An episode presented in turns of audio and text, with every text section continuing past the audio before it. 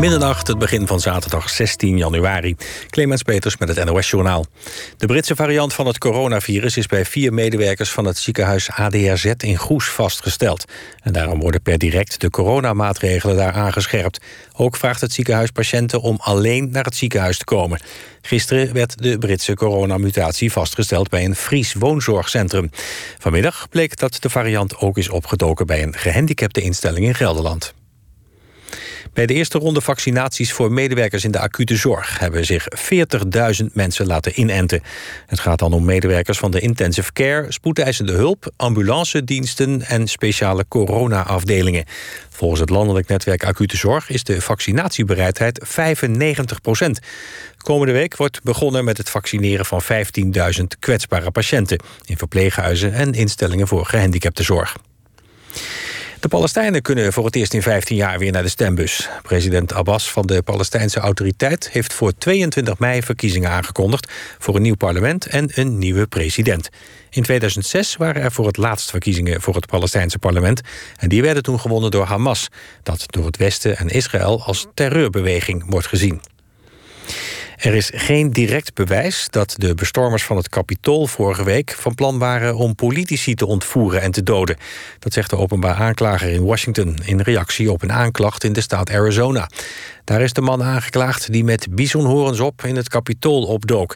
In de aanklacht tegen hem staat dat er sterk bewijs is dat de bestormers liquidatieplannen hadden. De aanklager in Washington heeft daar nog geen bewijzen voor gezien.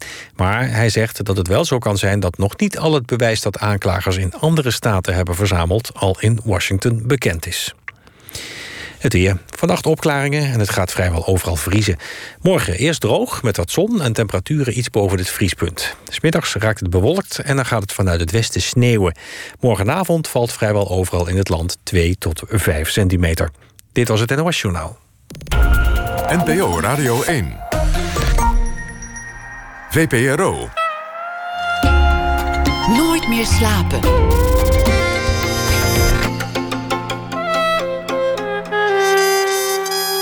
Met Lotje IJzermans. Welkom bij Nooit meer slapen, waar vandaag fashionactivist Janice Dul te gast is. Janice strijdt voor meer diversiteit in de modebladen. En dat gaat dan over kleur, gender en leeftijd. Iedereen moet zichzelf gerepresenteerd zien, is haar boodschap. Niet alleen jonge blonde vrouwen van 1,80 meter met een maatje 34. Aanstaande zondagavond is Dul te zien op NPO 2 in een uitzending van Tegenlicht, Perfect Me. Die gaat over het schoonheidsideaal van de toekomst. Daarnaast werkt ze aan Voices of Fashion, een expositie in het Centraal Museum in Utrecht over black couture, beauty en styles. En die gaat op 13 februari open als uh, corona het toelaat. Janice Deul, leeftijd onbelangrijk, groeide op in Alphen aan de Rijn. Studeerde vervolgens Nederlands in Leiden, waarbij ze afstudeerde op In de Bovenkooi, het debuut van verhalenschrijver Maarten Biesheuvel, die in haar eigen buurtje woonde. Ze werkte als eindredacteur bij lifestyle-bladen en modeglossies, waar ze zich aanvankelijk niet bewust was van enige discriminatie. Totdat ze langzaamaan steeds meer oog kreeg voor de blinde vlek die de vaak eenvormige hadden. Ten aanzien van die diversiteit dus. Zeven jaar geleden vielen de schellen van haar ogen, gooiden ze het roer radicaal om, richtten ze het platform Diversity Rules op en besloot ze fashion-activist te worden. Welkom, Janice. Dankjewel, Lotje. Wat een mooie introductie. Ja, fashion-activist. Had je, had je zoiets van, dat is een beroep, dat kan ik gaan doen? Kende je iemand die fashion-activist was? Nee, ik ken echt helemaal niemand. Uh, het is eigenlijk zo gekomen omdat ik uh, op een gegeven moment een TED-talk uh, deed over dit onderwerp.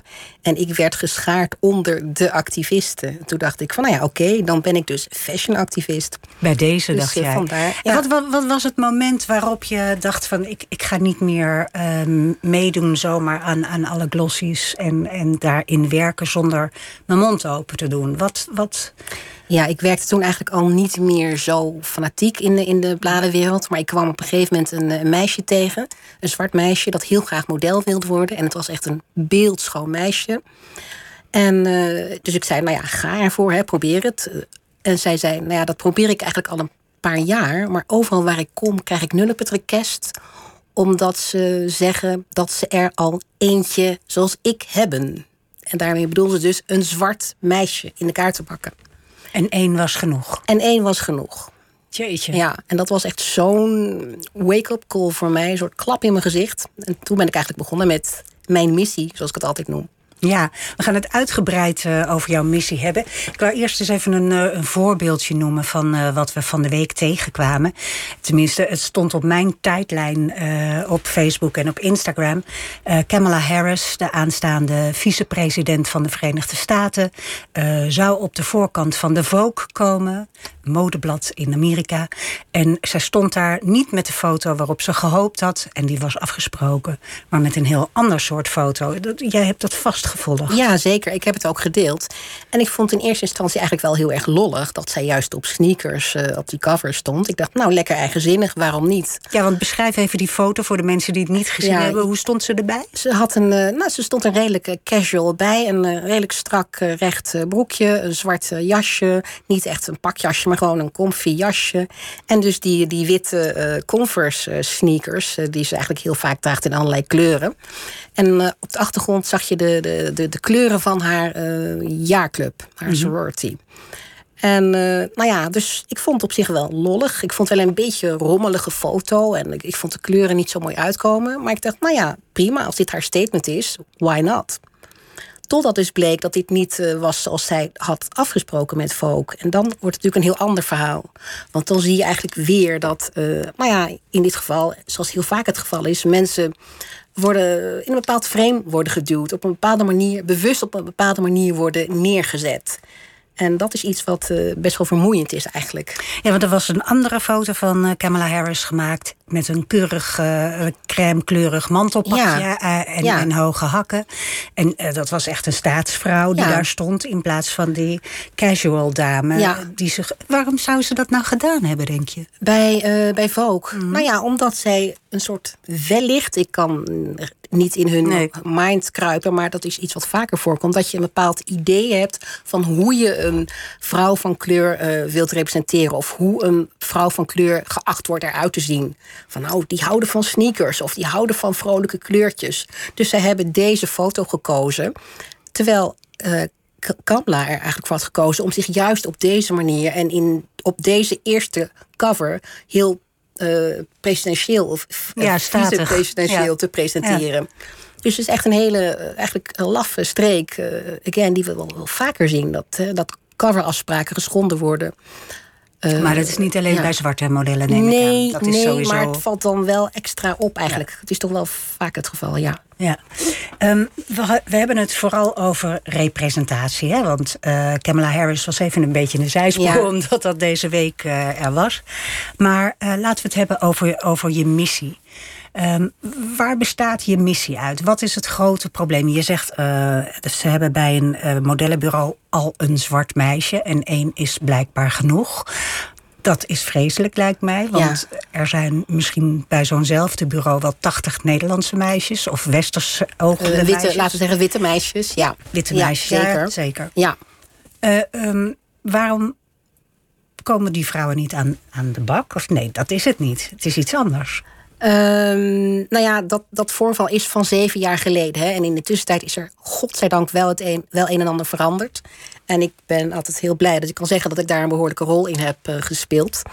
Uh, ik denk dat in 2017 het de grootste verandering is ingezet, de eerste verandering is ingezet. En dat is eigenlijk gebeurd naar aanleiding van een um, uitzending van Pauw. Ik weet niet of je ja. die gezien hebt. Waarin uh, uh, ik aan tafel zat met Cecile uh, Narings van Harper's Bazaar en model Jessica Jassi. Naar aanleiding van een uitspraak van Karin Sverink dat er geen goede uh, zwarte modellen in Nederland waren. Dat was de hoofdredacteur van Vogue. Ja, destijds hoofdredacteur van Vogue. En uh, nou ja, dat is een hele ja, ik kan zeggen, pittige gedachtenwisseling geweest tussen ons drieën. Die uiteindelijk wel uh, de boel behoorlijk heeft opgeschud. En het thema mode, diversiteit, inclusiviteit echt op de publieke agenda heeft gezet.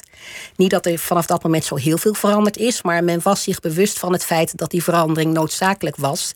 En bladenmakers waren zich ook toen steeds meer bewust van hun, hun, hun rol en hun verantwoordelijkheid en hun power in deze. Want mijn verhaal is inderdaad van, joh, jij als mevrouw de bladenmaker of mevrouw de tv-maker, jij hebt de macht om dat hele systeem om te gooien. Om uh, ervoor te zorgen dat dat beeld van beauty, wat wereldwijd gehuldigd wordt, uh, diverser wordt, inclusiever wordt. En um, ja, bladenmakers en mediamakers gaven zich daar onvoldoende rekenschap van. En dat is een heel lang proces. Ik had zeven jaar geleden echt niet kunnen bevroeden dat dat zoveel jaren in beslag zou nemen. En nu denk ik zelfs nog, nou ja, weet je, we zijn er nog lang niet. Het gaat zo ontzettend langzaam. Ja, want wat moet er precies gebeuren nog? Uh, natuurlijk meer diverse modellen. Maar dat is niet het enige. Nee, dat is zeker niet het enige. Dat is eigenlijk hetgene waar ik mee ben begonnen, x aantal jaar geleden. Maar wat, en je ziet dat dat nu een beetje aan het veranderen is. En dat je, je ziet nu zeker sinds Black Lives Matter wel nog weer meer vaker modellen van kleur over andere vormen van diversiteit. Uh, ja, dat valt nog best wel tegen uh, qua body size, body shape of leeftijd of whatever. Maar qua kleur lijkt het een beetje beter te gaan. Maar inderdaad, dat is maar één kant van de, van de medaille, zo gezegd. Want dit, is, dit gaat om de buitenkant. En het, het moet gaan om het systeem als zodanig. Het hele systeem moet inclusief worden. Dus dat wil zeggen dat je ook uh, op redacties van bladen, van kranten, van, van, van modemagazines. Uh, een soort diversiteitsslag zou moeten hebben. Ook daar moet je inclusief zijn. Wat wil zeggen dat je niet alleen maar Lotte uit uh, Amsterdam-Zuid... Hoogblonde, witte, maatje 38 Lotte uit Amsterdam-Zuid... daar op een redactie moet zetten. Ik chargeer een beetje. Maar dat je ook daar het hele spectrum van talent en beauty en whatever vertegenwoordigd moet zien. Want ik denk dat uiteindelijk elk blad daar beter van wordt. Dat de industrie wordt daar ook gewoon creatiever van. Want nu verliezen we zoveel, uh, niet alleen schoonheid, maar ook zoveel talent uh, en creativiteit, doordat we zo heel erg focussen op één bepaald type mens. En het is wel een lastig probleem. Uh, zeker volgens de bladenmakers. Want zij zeggen van ja, ik wil wel, zoals iedereen altijd zegt als het gaat om diversiteit of inclusiviteit. Ja, we willen wel en het is belangrijk. Maar ja, hoe doen we dat? Want we hebben nou eenmaal de mensen die er zitten, die kunnen we niet de straat opschoppen. En dan kom je bij het echte probleem, denk ik. En dat is het probleem van um, wie maakt plaats op een gegeven moment? Wie gaat plaats maken voor anderen? Als je kijkt naar de, naar, naar de bladenwereld, en ik denk ook dat het bij de omroep zo is, dan zie je dat mensen 10, 20, uh, 30. ja, ik zit ook al heel lang bij de VPRO. ja, maar, ja. maar oké, okay, maar ik neem. Ja, goed. Ik heb het niet over personen, ik heb het over het systeem. Ja, altijd. Dat snap ik. Dus, uh, dus dan zie je dat mensen heel lang op één plek blijven zitten rotten soms. Mm -hmm. He, dan heb je een hoofdredacteur die begint bij titel A. Die, blijft dan, die wordt hoofdredacteur, die blijft dan 10, 15 jaar zitten. En die hopt dan door naar een andere titel. Ja. Dus het is een soort stoel, uh, stoelendans van al die redacteuren. Ja. Waardoor mensen van buiten, zal ik maar zeggen, heel weinig uh, kans krijgen. En dat is denk ik de, hoe zeg je dat, de dood in de pot voor, mm -hmm. voor de hele ja. industrie op den duur. Ja, en waarom is mode zo belangrijk om uh, mensen. Waarom is dat zo'n belangrijk deelgebied? Ja. ja, weet je, mensen zeggen. Uh, in het begin zeiden mensen van. Goh, diversiteit, inclusiviteit, prima. Maar hoezo mode? Hè? Dat is toch een frivoliteit of een oppervlakkigheidje. En schoenen, jassen, tassen, ja, leuk hoor. Maar hoezo? En dan moest ik heel erg benadrukken dat het niet alleen maar gaat om again, die schoenen, die jassen en die tassen en die designers en die, en die merken. Maar dat het gaat om um, jezelf kunnen zijn, jezelf kunnen uiten op de manier zoals je zelf wilt. Uh, jouw uiterlijk dat uh, gevierd wordt of niet gevierd wordt. Uh, dat jij je, je, je authenticiteit, je, je, je, cultuur, je, je cultuur en gewoon jezelf gerepresenteerd ziet in de manier, in, op een goede, positieve manier. Ja. Hè? Dus in mijn optiek is, is, is uh, mode net als kunst een manier om die wereld uh, mooier, beter en inclusiever te maken. En heel vaak, uh, ik heb het over mode, maar het gaat eigenlijk over kleding in het algemeen en over uiterlijk. Een, een, iets, een thema waar we allemaal iets mee hebben, zeg maar. Weet je, dus het is echt niet alleen maar een oppervlakkigheidje, helemaal niet. Dat kan het zijn, maar er zit gewoon veel meer achter. En ik focus dus vooral op, dat, uh, op mode als uh, het, het systeem als zodanig. Wat we nog maar even een keer in mijn optiek moeten gebruiken om die wereld nog fantastischer te maken dan die is. Ja. Ik heb een interview met je gelezen waarin je zei... ehm, het verbaast me zo dat niemand mij nog een eigen magazine heeft aangeboden. En ik dacht, hoe zou jouw magazine eruit eh, Ja. zien? Droom eens even. Ja, dat, dat, ik, dat ik zei, dacht ik, een column. Dat vind ik echt heel weird. En het gaat niet eens Dat zo... je geen column hebt. Ja, en dat gaat niet eens zo... en dan gaan mensen natuurlijk weer zeggen dat ik een ijdeltuit ben... of, of een prinsesje, wat ik heel vaak hoor. Nou, laat mij lekker prinsesje zijn. Want het gaat in deze eigenlijk niet eens specifiek om mij... maar het gaat om het systeem. Kijk naar hoeveel titels je hebt, hoeveel columnisten je hebt... hoezeer die dames doorgaans, een enkele man, meestal dames, op elkaar lijken. Qua achtergrond, qua etniciteit, qua De alles. redacties bedoel je? Maar ook de columnisten specifiek. Ja, ja, oké. En je wilt een columnist, lijkt mij, die iets te vertellen heeft en die een beetje de boel op kan poken. Je wilt iemand die een beetje kan prikkelen. Het verbaast mij dat je dan niet. eh, ja, dat is een beetje ongemakkelijk als ik het zo over mezelf moet hebben. Maar weet je, ik kom uit die wereld. Ik, ja, ik kom uit die wereld. Ik, dit is geen sollicitatie, maar gewoon een diep gevoelde ergernis. die niet alleen mezelf betreft, maar ook heel veel andere mensen van kleur Ja. die ik ken, die kunnen schrijven, die een goede achtergrond hebben, eh, journalistieke achtergrond of academische achtergrond, die een, een, een verhaal hebben en die een, dat op een leuke manier met een twist kunnen brengen. Dus dat is eigenlijk mijn verbazing. Ik, inderdaad, ik had mezelf al tien keer een column gegeven. Ik vond het wel heel tof dat ik eh, afgelopen zomer Ja, Saskia Noord gelezen, eh, ja. mocht vervangen bij het AD. Wat vond je daarvan? Ja, ik vond dat je, ik vond dat je heel goed schrijft. Ehm, je had het daar straks over. Ik wil, ik wil daar straks nog even Ja. op doorgaan, maar ik laat nu even Prima. zitten. Eh, je had het over Black Lives Matter. Ik heb het idee dat er sinds de dood van George Floyd en Breonna Taylor toch wel meer bewustzijn is over ehm, representatie in de media van mensen met een andere kleur. Zwarte mensen of eh, eh, olijfkleurige Ja. mensen of wat Ja. voor mensen dan ook. Ehm, ja, wat mij eigenlijk vooral opviel vlak tijdens en na, is de, de eagerness waarmee witte mensen, witte pers, witte media zich storten op mensen van kleur om hun persoonlijke racismeverhalen boven water te krijgen. Dat, op een gegeven moment vond ik het bijna, als ik mag zeggen, bijna onsmakelijk.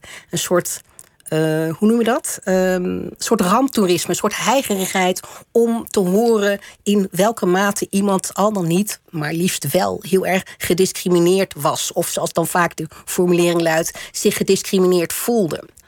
En eh, ja, dat is natuurlijk best wel een verschil. En Ja. ik heb eigenlijk eh, tegen al die mensen. Op een gegeven moment had ik op één dag vier eh, grote titels in mijn e-mail. Van joh, wil jij je verhaal, je persoonlijke racismeverhaal delen?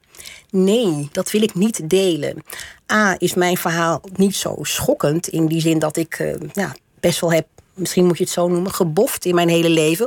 Of misschien heel erg het leven door een roze bril heb be- bekeken. Wat op, nou ja, weet je, dat ik mijn ogen heb gesloten voor wat ik heb meegemaakt. Dat is A. B. ehm, ik, ik wil me niet. eh, de, pers heeft heel erg de neiging om eh, mensen van kleur in een soort. Ja, weet je, je wordt in een, gevraagd naar je persoonlijke ervaringen. Dus, en vlak daarna krijg je dan over je heen dat je in een soort slachtofferrol zit. Ik wil mezelf profileren als de deskundige die ik ben. En niet als een slachtoffer of als een ervaringsdeskundige. Bovendien zijn al die verhalen al tien keer bekend. Niet tot in detail en ze verschillen een beetje. Maar de grote lijnen, het systeem is bekend. We, weten, we kennen de verhalen van etnisch profileren, van geen stageplek kunnen vinden. ja. Ik noem maar wat op. Van racisme op de werkplek. Dus waarom moeten mensen steeds opnieuw voor sommigen een soort trauma doorleven, zodat witte mensen kunnen zeggen van, ah, is het echt? Is het echt waar? Weet je, als je als wit Maar mens, draagt dat niet bij aan de bewustwording? Ja, ongetwijfeld, maar die verhalen zijn er, dus dan moet je maar een beetje je best doen om die verhalen op een andere manier boven water te krijgen. Of je moet, kunt ze boven. Je kunt anderen er naar vragen, maar mij hoef je er niet naar te vragen. Bovendien ga je dan ook nog misschien. Het, weet je, het vervelende van zo focussen op persoonlijke verhalen. is dat je uit het oog verliest dat het om een systeem gaat. Als ik zeg van ja, ik werd gepest vanwege mijn. eh, nou, noem eens wat vanwege mijn kroeshaar of zo. En dan kun jij zeggen van ja, wat niet het geval was trouwens. Maar dan kun jij zeggen van ja, ik werd gepest omdat ik rood haar heb. En we worden allemaal wel eens gepest. Snap je? Dus dan verliezen mensen uit het oog dat het geen kleinigheidje is wat één persoon betreft, maar dat het een heel groot systeem is. Mensen met rood haar die worden niet geweigerd bij een sollicitatie of uh, snap je of bij een stage of. Maar dat is natuurlijk waar het heel erg over gaat bij Ja. racisme. Het gaat niet over één iemand die één iemand Ja. aan het uitscheldt. Ja. Het gaat over het geïnstitutionaliseerde. En het alledaagse racisme. En, en dat verlies je in mijn optiek een beetje als je alleen maar die persoonlijke verhalen wilt horen. Maar ik geloof best dat ze een functie hebben, maar eh, bij mij, Jij eh, doet er bij mij mee. hoor je ze niet. Nee, maar, maar zo'n blad, wat jij, als jij een blad zou mogen maken, wat, wat zou, eh, met wie zou het hoofdartikel zijn? Met wie? Goh. En wie zou er op de voorkant staan? Nou, ik denk dat ik. Jijzelf. Ja, waarom niet? We hebben een Linda, we hebben een Chantal, we hebben een, een, eh, een Wendy. Nou, lijkt me fantastisch als we ook een Janice, Janice. eh, zouden zijn Ja. of zouden hebben of zo. Nee, maar alle gekheid op een stokje. Nee, dat lijkt me eigenlijk wel heel eh, serieus. Dat lijkt me wel een heel leuk idee. En ik zou niet zo kunnen zeggen, ik zou die of die of die eh, een podium willen geven. Maar ik heb wel in mijn hoofd mensen waarvan ik denk van nou, zonder dat we die niet vaker horen. Hè, en ik zou natuurlijk gewoon een gewone glossy willen maken. Want ik hou heel erg van glossy bladen. Ik hou heel erg van mooi papier. En mooie mensen, wat je dan ook onder mooi mag verstaan. En van mooie kleding. Weet je, ik, daarom doe ik ook wat ik doe. Ik wil die, die, dat vak gewoon ook eh, beter en mooier maken. Los van dat maatschappelijke aspect, zeg maar. Dus het zou wel gewoon een glossy eh, blad worden. Maar misschien ietsje kritischer dan de gemiddelde glossy. Ietsje pittiger, zal ik maar zeggen. En, eh, maar wel gewoon met fashion en, eh, en, en alle andere human interest en alle andere onderdelen. Maar zeker ook met een flinke poot voor eh, ja, diversiteitsvraagstukken of eh, whatsoever. Wat me En opviel. beauty. En Heel beauty. veel, ja. En, en dan speciaal eh, zwarte beauty, want het is moeilijker, denk ik. Ja, dat is heel moeilijk. Maar ik zou eigenlijk een soort. eh, ik zou niet specifiek een zwarte glossy willen maken. Ik zou juist een gewoon een diversity rules glossy willen maken. Gewoon voor iedereen. Ja. Maar misschien wel met ietsje meer zwart erin. En, eh, wat mij opviel was dat, eh, dat eh, in dat gesprek wat jij voerde met Cecile Narings bij Pauw... nou is dat oud nieuws, want dat is een tijdje geleden... Ja. maar toch wou ik het even aanhalen. Cecile Narings zegt daarvan... ja, maar ik heb, ik heb drie keer een zwart model gehad... maar dat was iemand die in mijn optiek in ieder geval... Hè, die, die drie Ja. covers, dat was een meisje... drie keer een ander meisje, maar iedere keer een meisje met... nou ja, als je heel goed keek, had ze heel donkerbruin haar... en misschien een, een flintertje meer bruin in het Ja, gezicht... Dan, ja. dan de meeste witte mensen. Klopt.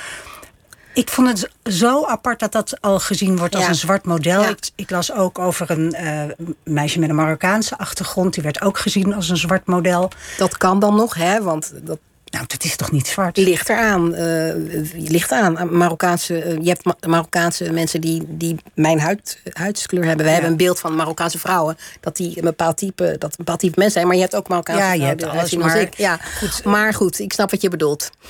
Waar, hoe zit die scheidslijn in, in, in de mode-industrie? Eh, als je niet wit bent, ben je zwart? nou, het lijkt er bijna op.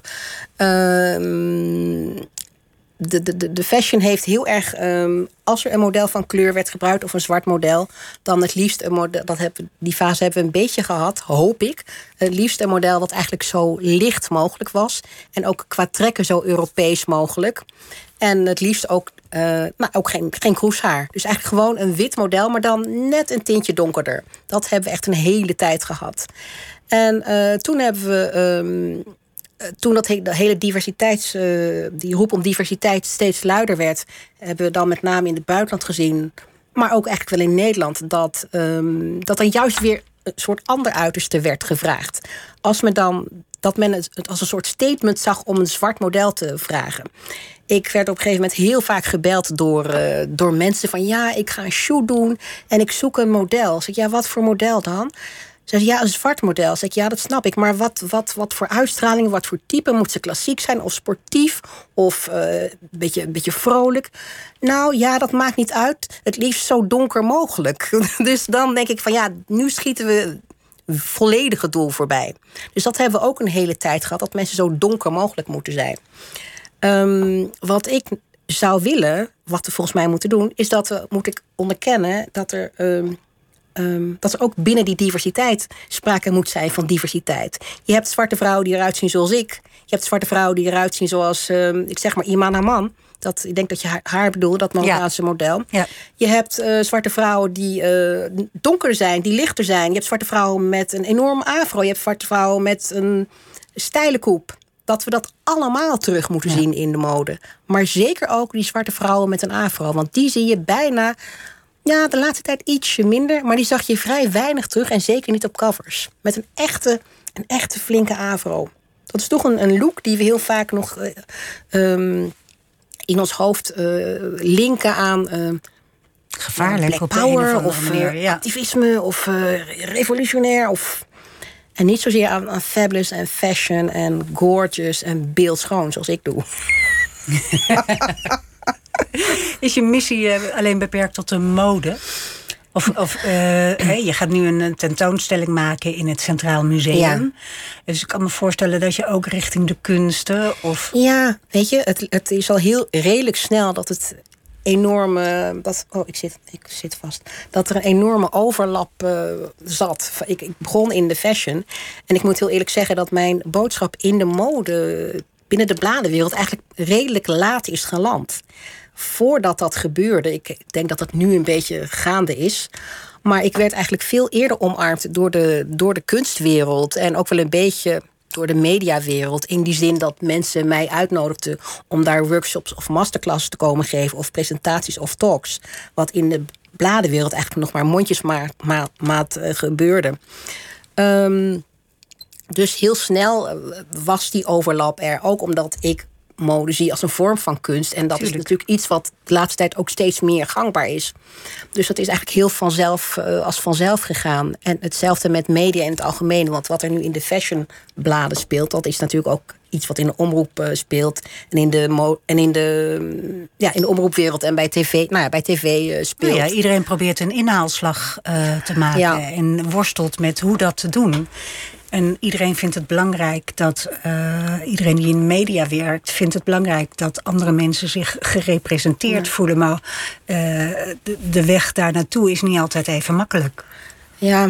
Jij vindt dat onzin natuurlijk, want ja, jij ik strijdt daar ik al vind heel dat lang geen voor. onzin, maar ik vind het zo. Um, ja, jij zegt iedereen vindt het belangrijk. Um, iedereen zegt het belangrijk te vinden. Ja, en ja. ik denk dat iedereen diep in, uh, in uh, zijn achterhoofd weet dat dat de weg is, de weg van de toekomst is. Maar dat toch heel veel mensen het eigenlijk niet aan willen. Of zij, het zij uit angst voor hun eigen baantje.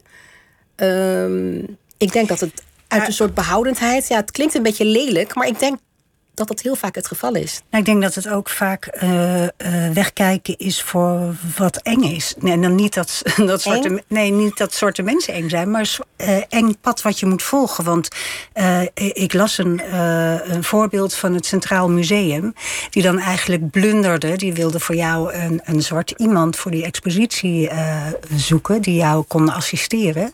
En die vergaten dat erbij te vermelden in de advertentie, want dat vonden ze eng om dat zo ja. expliciet te zeggen. Ja, dat was niet het Centraal Museum, dat was een ander museum. Maar, uh, maar dat soort dingen gebeuren aan de lopende dat bedoel band. ik met eng. Dat ja, je dus ja, niet weet welk, welk pad maar je moet je hebt wel gelijk dat mensen het, uh, het hele thema uh, diversiteit, inclusiviteit eng vinden en, en, en tricky. En ik heb ook wel te horen gekregen van joh, van een bladenmaker, als ik iets doe met dat onder iets doen met diversiteit, dat is dan de uitdrukking, hè, dan krijg ik altijd uh, deksel op de neus. Ik doe het nooit goed. En dan zeg ik van nee, logisch, want je doet het ook niet goed. Weet je, dus ja, dan. Um, er is heel veel onwetendheid, uh, uh, uh, onkunde, gebrek aan kennis. Maar dat kun je allemaal binnenhalen als je het Tuurlijk. echt belangrijk vindt. En dat doen mensen niet. Of ze zeggen van ja, weet je, oké, okay, we hebben behoefte aan die en die kennis. Dat gaan we dan binnenhalen. Maar dan bij de verkeerde mensen. In dit geval, een specifiek geval, weer bij een wit bureau wel een bureau dat is gespecialiseerd in, laten we zeggen, diversiteitsvraagstukken. Maar er werkt niet één persoon van kleur. Ja. Dus dan, ik zit druk te gebaren hier, ja. maar dat is dan, snap je, dat ik dan denk van. Moeten we dan alles uitspellen voor, voor ja, bepaalde mensen? Dat jij dat zegt, ja. ja. ja. Ik ga nog even zeggen, we praten met uh, Janice Dull. Zij is fashionactivist. En um, ja, dat woord activist is ook altijd een spannend woord, hè? Mm. Voor sommigen ben je natuurlijk radicaal en voor anderen weer niet radicaal genoeg. En activist is sowieso altijd al een beetje Ja. eh, eh, Ja. argwaan opwekkend, zogenaamd. Dat is, eh, dat is helemaal waar. Het is nu ook wel weer een beetje sexy om activist te zijn. Activisten staan in de bladen en op covers en zo. Maar heel veel mensen vinden het zeker nog een eng woord. En die vragen ook, zich dan ook af wat ik eh, doe. En of ik ze met een. eh, maak wel eens dat grapje dat, ik ze, dat ze niet bang hoeven te zijn. Dat ik ze te lijf ga met een stiletto hak of zo. Dat ik gewoon puur praat en, en, en op andere manieren die kennis probeer over te brengen. Maar dat ik zeker ook wel met een, eh, een bord bij demonstraties sta. Om eh, mijn punt eh, duidelijk eh, te maken. Ja. Je bent opgegroeid in Alphen aan de Rijn, Ja. toch? Niet te hard. Waarom niet? Nou ja, nee, er is niks mis mee. Maar ja, het is gewoon echt zo'n plaatsje. Nee, er is eigenlijk niks mis mee. En ik heb er ook hele leuke herinneringen aan. Wat voor gezin kom je uit? Nou, het aller, aller, allerleukste gezin vanaf. Ja? nee, ik heb een, we hebben een heel grote familie. eh, aanvankelijk vijf, later zes kinderen. Eh, mijn pa was eh, accountant. Een hele ja, eh, zelfbewuste, superslimme eh kerel... die eh, nou ja, ons een hele mooie boodschap heeft meegegeven. Namelijk eh, letterlijk zei dat, dat je... eh, nou ja, dat, je, joh, dat je, je doet voor niemand onder. En je, bent ook niet, je staat ook niet boven mensen. Maar zeker onder niemand. En je kunt alles worden wat je wilt, letterlijk. The sky is the limit.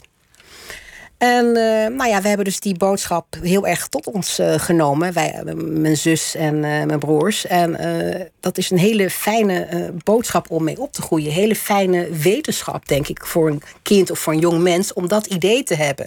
Kijk, of het later echt zo uitpakt, dat valt nog te bezien. Maar het idee, dat, het geeft je natuurlijk een enorme Zelfvertrouwen. Zelf, ja, en we hebben ook allemaal, en dat hebben we ook allemaal. En we zijn allemaal heel erg autonoom en zelfbewust en blij met onszelf en met elkaar natuurlijk. En mijn moeder is, eh, ik zei het laatst nog in een interview, eigenlijk eh, was eigenlijk de koningin, de koningin van Alphen aan de Rijn. In jouw beleving? nou ja, en in haar eigen beleving ook. Oh, oké. Want ze was een, Nou ja, heel. eh, ook zoveel zelfvertrouwen. Ja, en altijd fantastisch eruit ziend. En ook ontzettend grappig. Heel erg eh, goed gebekt. Wat niet, haar niet altijd in dank werd afgenomen. Je weet, mensen houden niet altijd van eerlijke mensen. Maar ook heel erg eh, nou ja, out- outgoing in die zin dat ze... Nou, bijvoorbeeld als we op de fiets naar het dorp gingen, zoals het dan heette. Dan, eh, dan keken mensen natuurlijk altijd al naar ons. Want mijn moeder was altijd redelijk flamboyant gekleed. En, eh, en dan ben je, ben je dertien of zo, dus dan wil je liever niet dat iedereen naar je kijkt. Maar dan ging mijn moeder heel hard zingen op de fiets, bijvoorbeeld. En dan keek, nog extra, keek men nog extra naar haar. En dat vind je dan als je dertien bent niet leuk.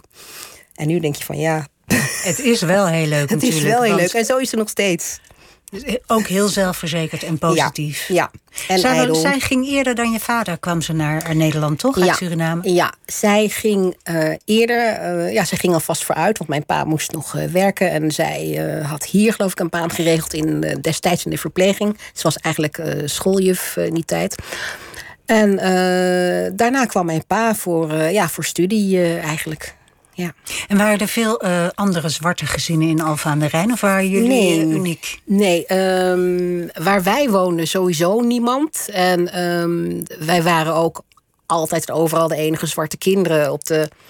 Nou ja, op school natuurlijk sowieso. Lagere eh, kleuterschool, middelbare school. Op de atletiek, op de padvinderij, op zwemmen. Nou ja, noem maar op. Maar dat heeft voor mij geduurd tot aan... ehm, bij mijn studie Nederlands. eh, ik ben lid geweest van een studentenvereniging in Leiden. Daar was ik ook het eerste zwarte meisje. En ehm, een van de drie uiteindelijk. eh, tijdens mijn hele studietijd. In de bladenwereld altijd. Dus dat is eigenlijk voor mij. eh, ja, was dat heel gewoon. Ik vond het dus ook niet raar dat je in de bladenwereld eigenlijk weinig mensen van Nee. kleur zag, omdat het altijd het geval was geweest voor mij. Ja, want ehm, eh, je zegt, hè, je gaat nu even op, eh, heel hard. In, in, Alphen aan de Rijn Ja. jullie de, de, in de buurt eh, het enige zwarte gezin. Je ging Nederlands studeren, daar ging, ging je bij een, een, een, een, een damesdispuut, neem Ja, ik aan? ja. Studentenvereniging. Welke studentenvereniging? Quintus. En eh, eh, eh, was, redelijk- was het leuk? Het was heel erg leuk. Het was een redelijk. eh, redelijk corporale vereniging. Het was niet, niet Minerva, maar wel een, ja, redelijk corporale vereniging met een uh, disputensysteem. Dus een verticaal systeem. Dus geen jaarclubs, maar disputen waar elk jaar nieuwe leden aan werden toegevoegd, zeg maar. Uh, ja, ik vond het heel erg leuk. Ik wilde het ook heel erg graag. Uh, ik vond dat heel erg horen. Ik ben ook de enige van ons gezin die uh, lid is geweest van een studentenvereniging. Van zo'n soort gezelligheidsvereniging in elk geval. Terwijl we allemaal heel veel van mijn broers hebben ook uh, gestudeerd aan de universiteit. Maar uh, ik wilde dat heel graag, want ik vond het gewoon, ik vond het erbij horen. Ja, ja ik associeer het heel erg met wit, witte mensen. Ja, dat, uh, dat Past, was het ook. Paste jij je dan heel erg aan of het ging vanzelf? Nee, ja, ik heb me nooit aangepast. Want ik, ik was gewoon zo, weet je. En je was, als ik, ja, als ik nu terugkijk, ja. dan ik zeg eens, weet je, we leven in een heel erg witte wereld. Dat was toen ook zo. En ik ben ook een product van die witte wereld. Ik was gewend dat alles wit was. Sterker nog, als ik een uh, ander mens van kleur zag, pas dan dacht ik: hé, hey, dit is een hele witte wereld. Snap je? Ik werd daarop geattendeerd door een ander persoon van kleur. En dat is heel lang zo gebleven, tot een bepaald moment uh, in uh, ja, een jaartje of ja, tien geleden, zeg maar. Toen werkte ik als freelance eindredacteur voor Glossy Bladen. En ik was op een gegeven moment bij een uitgeverij waar ik werkte. Uh, toenmalige Telegraaf. Uh, nou ja, en daar heb je zo'n enorm bedrijfsrestaurant. En op een gegeven moment had ik zo mijn, uh, mijn dienblaadje met een jutje en een kroketje en whatever. Ik haal dat van de band en ik draai me om. En toen keek ik echt tegen een zee van witte gezichten aan. En het was natuurlijk de dagen en de jaren daarvoor ook al zo geweest. Maar opeens dacht ik: my god, iedereen is wit. En als ik, het, als, ik het, als ik het vertel, dan voel ik nog precies wat ik toen voelde. En het was ook zo raar. Dat, wat dat voelde ik, je dan precies? Nou ja, letterlijk kippenvel. Dat ik ook echt dacht van, huh? een soort klap in mijn gezicht. Iedereen is wit, wat is het eigenlijk debiel? Hoezo eigenlijk? Hè? In dit land, in, in deze tijd. En, uh, maar goed, dat was op dat moment. En dat is ook wel weer weggezakt eigenlijk. Tot ik uh, op een gegeven moment dat meisje weer tegenkwam. Ja, dat meisje waar we het in het begin ja. over hebben, die eigenlijk triggerde dat jij dacht: en nu tot hier en niet verder. Ja. Ik ga daar wat aan doen. Ja. Tijdens je studie heb je, ben je afgestudeerd op Maarten Biesheuvel. Want je vond het, hij was een buurtgenoot, maar je vond het ook leuk dat hij uh, een psychiatrisch patiënt was. Ja, nou ja, leuk. Nou ja, leuk, interessant. Ja, ja zeker. Ja, ja. zeker. Is dat dan ook een soort uh, uh, diversiteit die, die je omarmt? Nou ja, misschien onbewust dat dat uh, onbewust speelde. Ik, um, um, ik heb een keer iets gezegd in een interview over mensen met een, um, ja, hoe zal ik het zeggen, psychiatrische achtergrond. Of mensen die in psychische, zoals wij dat Probleem. dan leven, ja. voelen, noodverkeer. Hè? Want er zijn natuurlijk culturen waarin mensen die psychia ja, ik vind dat heel. Probeer zoveel, zorgvuldig te formuleren. Ja. Maar er zijn culturen waarin mensen die met psychische uh, problemen kampen, worden gevierd. Hè? Die worden, daar, daarvan wordt gedacht dat zij in contact staan met wie dan ook. Dat, dat hele waardevolle mensen Een soort zijn. shamanistisch. Ja, nou ja, van alles. En ja. wij stoppen ze natuurlijk weg en stoppen, gooien er pillen in en uh, plakken er een stempel op. Maar ik ben inderdaad altijd heel erg. Um, ja, ja, gefascineerd geweest door wat zich afspeelt in dat hoofd. En ik heb ook altijd wel gedacht dat we eigenlijk, we kunnen zoveel, maar als het daarom gaat, kunnen we niet zoveel. Again, we, gooien, we geven mensen een, pillen, een paar pillen of een spuit. We, laten, we gaan een paar keer met ze praten. Maar en niet alles is maakbaar. Ja, en dat, is, um, dat fascineert mij. En um, ja, dat eigenlijk. En je ziet ook dat uh, geniaal, genialiteit en gekte soms heel dicht bij elkaar ja. liggen. Als ja. ik het zo mag zeggen. Ja. En dat, ook dat fascineert mij heel erg. Wat, wat ik bij jou fascinerend vind, is dat je dus bent opgegroeid in zo'n hele. Uh, uh, dat iedereen, ja, gewoon in een zwart gezin, maar in, in een witte omgeving eigenlijk. En dat je op een bepaald moment zegt: en nu ga ik er wat aan doen. Is het leven leuker geworden sinds je dat... een leuke vraag. Ja, dat, um, het is ja. natuurlijk heel mooi dat ja. je een ideaal hebt en daarvoor strijdt. En daar bewonder ik je ook voor. Maar het lijkt me ook heftig, omdat je natuurlijk niks meer kan zien... Uh, uh, niet met die bril van strijd op. Klopt. Um, Nou, ik vind het leven nog steeds een feestje. En anders maken we er zelf een feestje van. Ehm, maar ik ben niet per se een blijer mens geworden. Ik was vroeger nog veel blijer dan ik nu ben. dan ik nu ben. natuurlijk, je wordt ook ouder. Maar ehm, weet je, je, je, ik begon met dat hele modellenverhaal. Achterstelling van eh, zwarte modellen specifiek. En dan via op die manier rol je steeds meer in dat hele diversiteits, racisme uh, probleem. En dan, dit is een proces wat al jaren geleden zich heeft ingezet bij mij. En dan kom je op dingen waar je misschien voorheen je ogen voor sloot, of die je voorheen niet bereikte. En dat waren dan niet per se, zijn niet per se dingen waar je blij uh, van wordt. En ik moet ook heel eerlijk zeggen, um, ik ben wel redelijk um, positief over het verloop van die missie. Maar again, ik ben nu zeven jaar hiermee bezig. Dat is best heel lang. En niet dat ik dat in mijn eentje hoef te doen of zo, maar ik bedoel hoe weinig verandering je dan toch eigenlijk ziet. En dat ik me steeds beter realiseer dat het een proces van lange adem uh, zal zijn. Dus ik denk niet dat ik een, een, een, een blijer mens ben geworden. Um, Misschien, ik ben wel een realistischer mens geworden. Want ik leefde heel erg in een. Eh, nou ja, ik zat echt. Ik had het ook natuurlijk allemaal lekker voor elkaar vroeger. Een lekkere job. Ik had nooit uh, problemen. Niet met. Weet je, ik was een slim, uh, leuk, uh, keurig, leuk uitziend meisje, accentloos Nederlands. Dus er was niks om je tegen af te zetten door anderen, snap je? Dus ik had altijd wel de wind mee.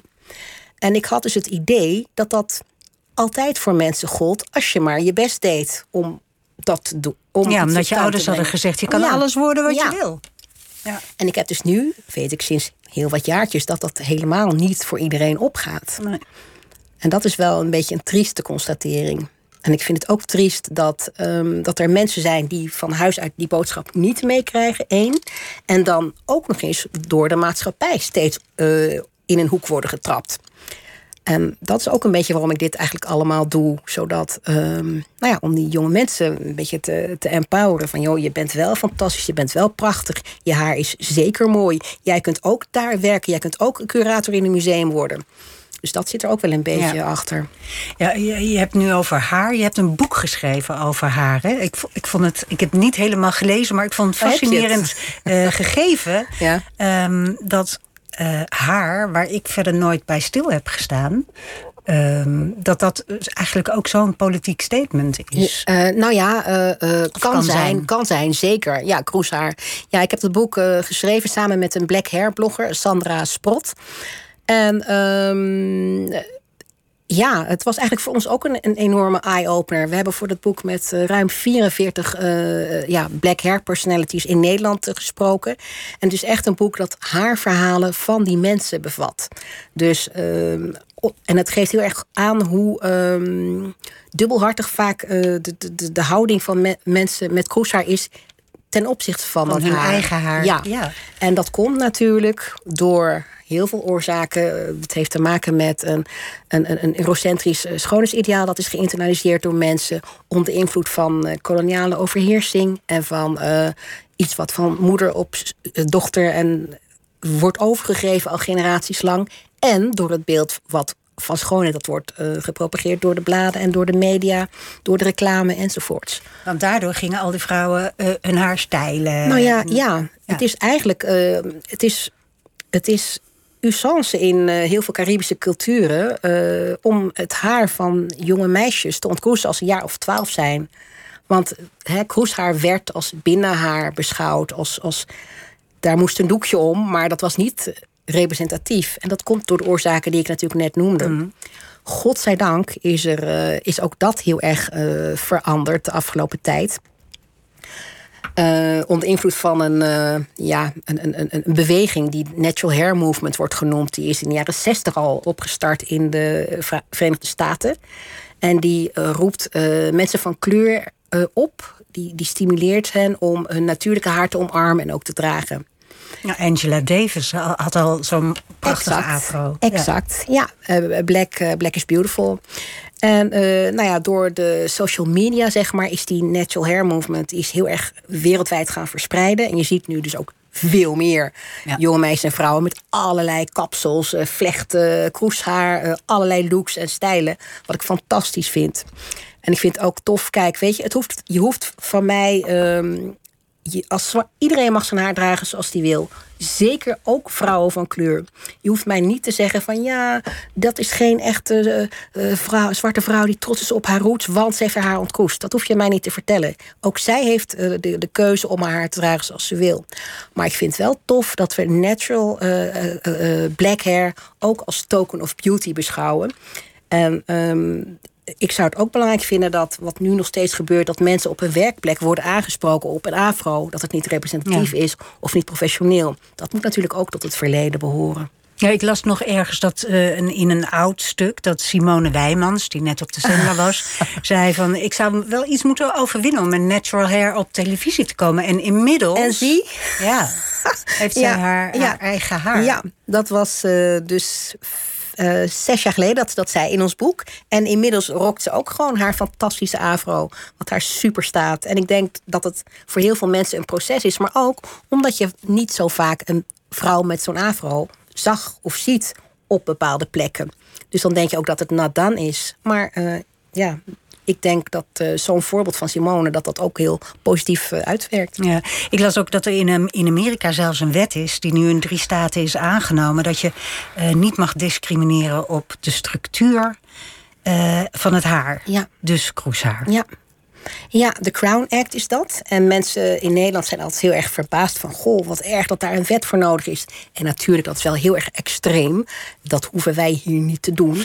Aan de andere kant, ik zei net al... er zijn legio vrouwen van kleur... die door hun werkgever worden aangesproken op het feit... dat ze kroeshaar hebben, of dat ze een afro hebben...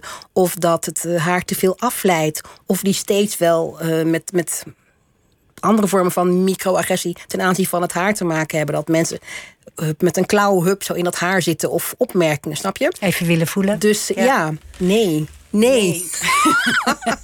En, en wat vind je er dan van als, als, als Justin Bieber eh, dreadlocks heeft, eh, de witte zanger, Ja. of als Kylie Jenner eh, vlechtjes heeft Ja. zo op de hoofd, zo.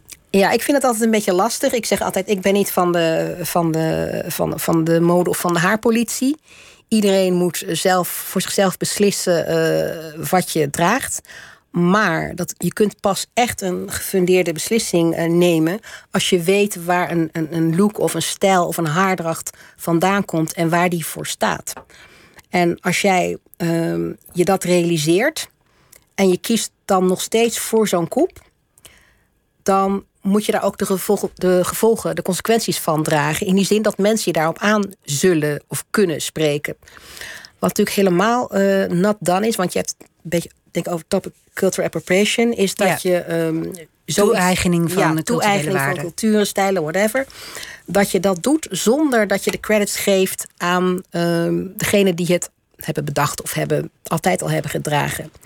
Dat is denk ik een heel groot probleem. En een nog groter probleem is dat ehm, zo'n look of stijl dan wordt toegeschreven aan zo'n eh, cele- celebrity of zo'n BN'er.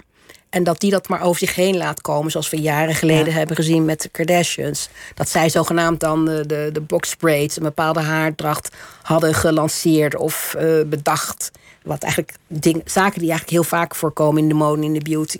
En ik snap dan echt niet dat zo'n celeb niet haar mond opentrekt en zegt van joh, als je dan zo nodig dat haar moet dragen, dat komt daar of daar of daar vandaan. Ik persoonlijk zou denken van ja, weet je, ik, het is zo saai om gewoon zo'n kopie eh, te doen. Ik laat me inspireren door, maar ik geef er mijn eigen draai aan. Ja. Dat is toch veel leuker om dat te doen. Nou ja, en als je laat inspireren door, is het sowieso aardig om degene de credit te geven. Sowieso, ja. Wat, wat, ik heb nog één haarvraag, want ik vind het echt, echt een goed onderwerp. Ehm, wat mij opvalt, eh, en dat, dat schrijf je ook in je boek... vaak worden eh, zwarte vrouwen, bijvoorbeeld bij Holland's Next Topmodel... om maar eens een eh, programma te noemen... worden eh, zwarte vrouwen helemaal kort geknipt. Ja. Is dat ook een soort ehm, uitschakelen van identiteit? Oh, zo bedoel je. Oh, ik dacht concurrentievervalsing. Nee, nee, nee. Ik bedoel dat het. Oh, ja, ja, ik snap je. Dat zo'n afro of lang haar dan een soort gevaarlijk is. Ehm, Ja, ik denk dat we hebben in ons. Is het zo dat, dat dat vaak gebeurt? Ik weet het niet. Misschien heeft het ook wel gewoon te maken met het simpele feit dat ze geen uh, haarstylist uh, hebben in huis hebben die met kroeshaar om kan gaan. Dat is natuurlijk ook heel vaak het geval. En dan is het wel zo makkelijk om hup, ratsch de tondeuze eroverheen te rossen. En misschien is het ook zo dat ze denken van joh, alle uh, zwart topmodellen van nu, die hebben kort of eigenlijk geen haar, dat zich daardoor laten inspireren. Ik denk dat het en-en is. We, we uh, witte mensen hebben in een collectief onderbewustzijn, denk ik, een soort archetype beeld van de zwarte vrouw. De zwarte vrouw. He, lange hals, uh, um, kort. En een heel kort, grote oorringen in. En een heel kort. Je kent, je kent die, die kopjes wel uit de jaren 50 of zo kort geschoren haar en grote oorringen in. Dus ik denk dat dat voor heel veel mensen de zwarte vrouw representeert. Maar ik denk ook dat het heel erg uh, gemakzucht is, to be honest. Mooi. Um, we gaan het heel even hebben over de tegenlichten waar jij aanstaande zondag in te zien bent. Um, wat daarin beweerd wordt, is dat er eigenlijk uh, steeds meer een soort mondiaal schoonheidsideaal is. Dat iedereen er eigenlijk hetzelfde uit wil zien. Dat ze in China ooglidcorrecties doen en in Arabische landen neuscorrecties. Zodat uiteindelijk iedereen er hetzelfde uitziet. Dat is ook heel beangstigend. Ja, dat is zeker ook heel beangstigend. En dat is iets wat je eigenlijk al langer ziet. Je ziet het zeker bij, bij celebrities. Die gaan echt heel erg op elkaar lijken. Maar ook mensen op straat wel ik um, denk toch ook wel weer dat je die tegenbeweging ziet. En dat daarin de social media ook heel erg belangrijk zijn. Omdat je juist via de sociale media um, heel erg je eigen beauty icon kunt zijn. Jezelf kunt profileren, jezelf kunt laten zien zoals jij dat zelf wilt. Dat zie je ook dat, uh, ik zal maar zeggen, plus, nou ja, plus size uh, vrouwen, dikke vrouwen, volle vrouwen. Um, dat medium gebruiken om zichzelf te laten zien. Zo van, hé, hey, wij zijn er ook. Elke gemarginaliseerde groep gebruikt uh, social media om zichzelf te laten zien. Dus op die manier uh, uh, kun je zeggen dat de social media eigenlijk... Emancipatoire. Ja, emanci en, en, en democrat, de, het schoonheidsideaal democratiseren. We zijn allemaal beautiful, we zijn allemaal fantastisch. En dat hoeft niet per se met filter. En ik denk dat je dat ook wel vaker ja, Wat dat betreft ben je echt een voorstander van selfies, hè? ja, ik hou heel, ik hou, oh, sowieso hou ik er zelf heel erg van. Maar je hebt er net ook één genomen, hier in de studio. ja. Waar staat hij nu? Op Instagram of nog, op Facebook? Ik had nog geen tijd, maar oh, ik ga okay. hem zo delen. Uh -huh. Maar ik, uh, het is voor mij ook een manier om te laten zien waar ik mee bezig ben en, en wat ik doe. Maar uh, ik zou willen dat we allemaal selfies zouden maken en die op massaal op Instagram zouden gooien. Waarom zouden we dit fantastische, zo'n fantastisch medium, Instagram of Facebook, alleen overlaten aan de standaard dunne, witte, uh, jonge, standaard mooie meisjes? Ook de mensen die afwijken van die afgezaagde norm, moeten juist zichzelf vieren en zichzelf laten zien. Zodat je, zodat je kunt zeggen dat die social media een soort staalkaart is van de schoonheid die we op deze planeet hebben. De, de, de veelzijdigheid, de schoonheid. Uh, ja, dat zou ik heel erg toejuichen. Ook oudere mensen. Ik zou het ook heel erg toejuichen, maar. ik denk Jij het, doet het niet. Nee, nee, daar gaat het niet om. Ik denk dat het zo niet werkt. Ik denk juist dat we nu met z'n allen. Uh, uh, wat ik in die tegenlicht zag. Al die mensen die zich laten opereren. om eigenlijk allemaal op Kim Kardashian te lijken, ja. zeg maar. Uh, ik vind dat een heel angstaanjagende ontwikkeling. Ik vind het leuk als mensen ja. andere ogen, andere neus hebben. Ja. Ik vind het ook angstaanjagend en eigenlijk wel triest. zeker als je realiseert dat uh, aan die mensen natuurlijk ook heel veel gesleuteld is. En heel veel uh, met filters en alles uh, verfraaid is. Maar, um, en mensen weten dat wel, maar toch um, ja, is dat, is dat eigenlijk op dit moment een soort schoonheidsideaal wat we hebben. Het is niet meer in mijn optiek dat hele spierwitte. We gaan nu voor iemand die een beetje. Um, ja, raciaal ambigu is. Dus snap je? Maar niet zwart. Zeker, zeker niet zwart. Maar een beetje een tintje. En, en een beetje wat we, wat we dan tussen aanhalingstekens exotisch noemen. En natuurlijk met die enorme ass en uh, slanke taille. En, uh, Oeh, dat vind ik ook zo ingewikkeld. Ja. Want ik kom nog uit de tijd dat je juist geen dikke kont wilde hebben. En nu moet je opeens wel weer een dikke kont hebben. Ja, dat, dat, uh, dat is het schoonheidsideaal nu? En het hoeft niet zo extreem natuurlijk, maar... Je uh, moet er wel heel slank bij zijn. Een hele slanke taille. En dat is natuurlijk best wel lastig te bereiken voor heel veel uh, mensen. Tenzij je naar de, de, de, de, de, de, de botoxboer of de cosmetische uh, specialist ja, gaat. de weg laat halen. Ja, ja ik weet niet uh, waar dat... Ja. Maar het is wel zo dat die schoonheid, als je die eenmaal hebt bereikt, dat dat heel veel oplevert, toch? Mooie mensen die hebben het makkelijker als je dat bedoelt. Ja, ja natuurlijk. Die uh, mooie mensen die. Uh, we zien allemaal graag mooie mensen. Die worden positiever bejegend. Die verdienen meer. Die krijgen makkelijker een baan. Die, schoonheid is in alles een, een, iets wat je leven makkelijker uh, maakt. Mensen doen aardiger tegen mooie mensen. En daardoor krijgen, hebben mooie mensen natuurlijk ook een. Sowieso een positiever zelfbeeld. En staan ze positiever in het leven. Over het algemeen. Ja. Ik vind het angstaanjagend. Want uh, nou, dat het zo uniform wordt en mondiaal zo hetzelfde wordt, dat, dat uh, ideaal van schoonheid. En het, het ergste is dat je jezelf uh, erop afrekent als je niet voldoet. En daarom vind ik jouw strijd om representatie van wie dan ook. He, ja. Ook van invalide mensen met ja. één arm en één, één been, die kunnen ja. ook heel mooi zijn. Die, ja, tuurlijk. Dus ik, ik, in mijn optiek, ja, het is lastig om, om schoonheid te definiëren. En ik heb eigenlijk tegen mezelf gezegd dat ik het niet meer ga hebben over mooi of lelijk. In navolging van uh, Betten Harrison, de Amerikaanse uh, diversiteitsactiviste. Uh, ze wil geen activist genoemd worden, maar de diversiteitsvoorvechter. Die zegt van joh, schoonheid, lelijkheid. Dat zijn zulke achterhaalde begrippen en zulke holle frazen. Ik kijk gewoon of iemand interessant is. Hè, of iemand een interessant gezicht heeft. En als je het dan hebt over wanneer kun je in de mode actief zijn. Ik denk dan dat, als je dan toch hebt over schoonheid, dat dat niet in termen te vatten is als uh, lengte of uh, leeftijd of etniciteit of bodytype. Je kunt een goed model zijn, je bent een goed model, als je goed kunt modellen. Als je die kleren aan de man of aan de vrouw kunt brengen, dan ben je een model een goed model. Dus, um, dus dat. Ja, dus dat. ik, ja, ik weet niet wat je, wat, wat je vraag ook alweer. Nou, uh, dat, je, dat wij, vrouwen, onszelf beoordelen op in hoeverre we afwijken van een schoonheidsideaal. En dat geldt niet alleen voor zwart of wit, maar dat geldt voor iedereen die afwijkt van de norm, die nu mondiaal eigenlijk hetzelfde is. Uh, dat, dat, is uh, angstaanjagend, die uniformiteit. Ja, ik denk dat dat ook uh, heel erg ook aan de leeftijd hangt. Want kijk jij nou zo, doe jij dat persoonlijk? Wat? Reken jij jezelf af op het feit dat je al dan niet op Kim Nou, Kardashian lijkt? Zeg je? Ja? Nee, nee, ik nee niet. Dat, maar ik denk, mijn dochter van 21 ja, maar dat is een stuk moeilijker tuurlijk. daarmee natuurlijk. Ja, dus ik denk dat dat heel erg aan leeftijd hangt. Ik, ja. Op een gegeven moment, ook al ik heb dat persoonlijk nooit gedaan eigenlijk... Uh, ik wil zeggen dat ik altijd even. Uh, ik, ik heb natuurlijk ook mijn verlegen periodes gekend, zoals iedereen die uh, jong is. Waar was je verlegen over? Ja, het was gewoon.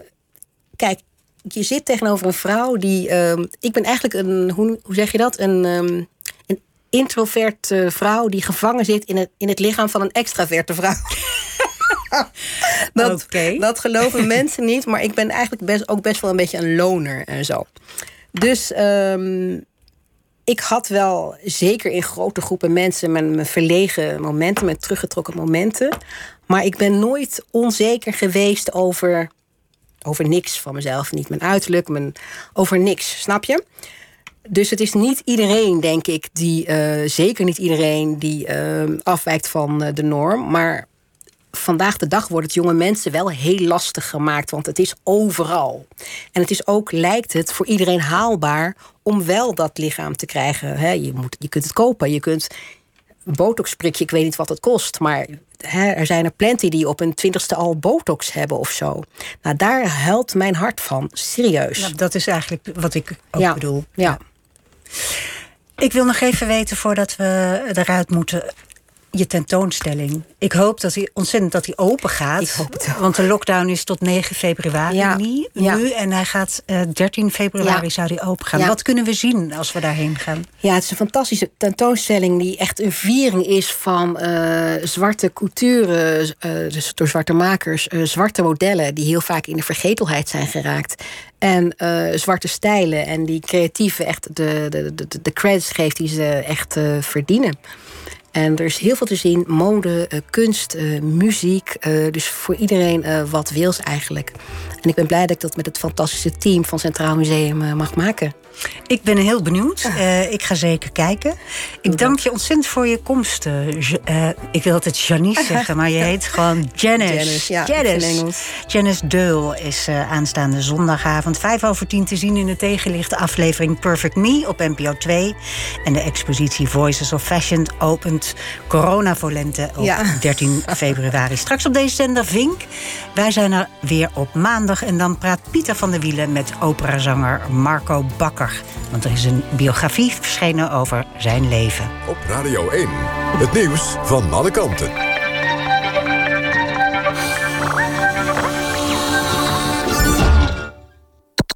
NPO Radio 1.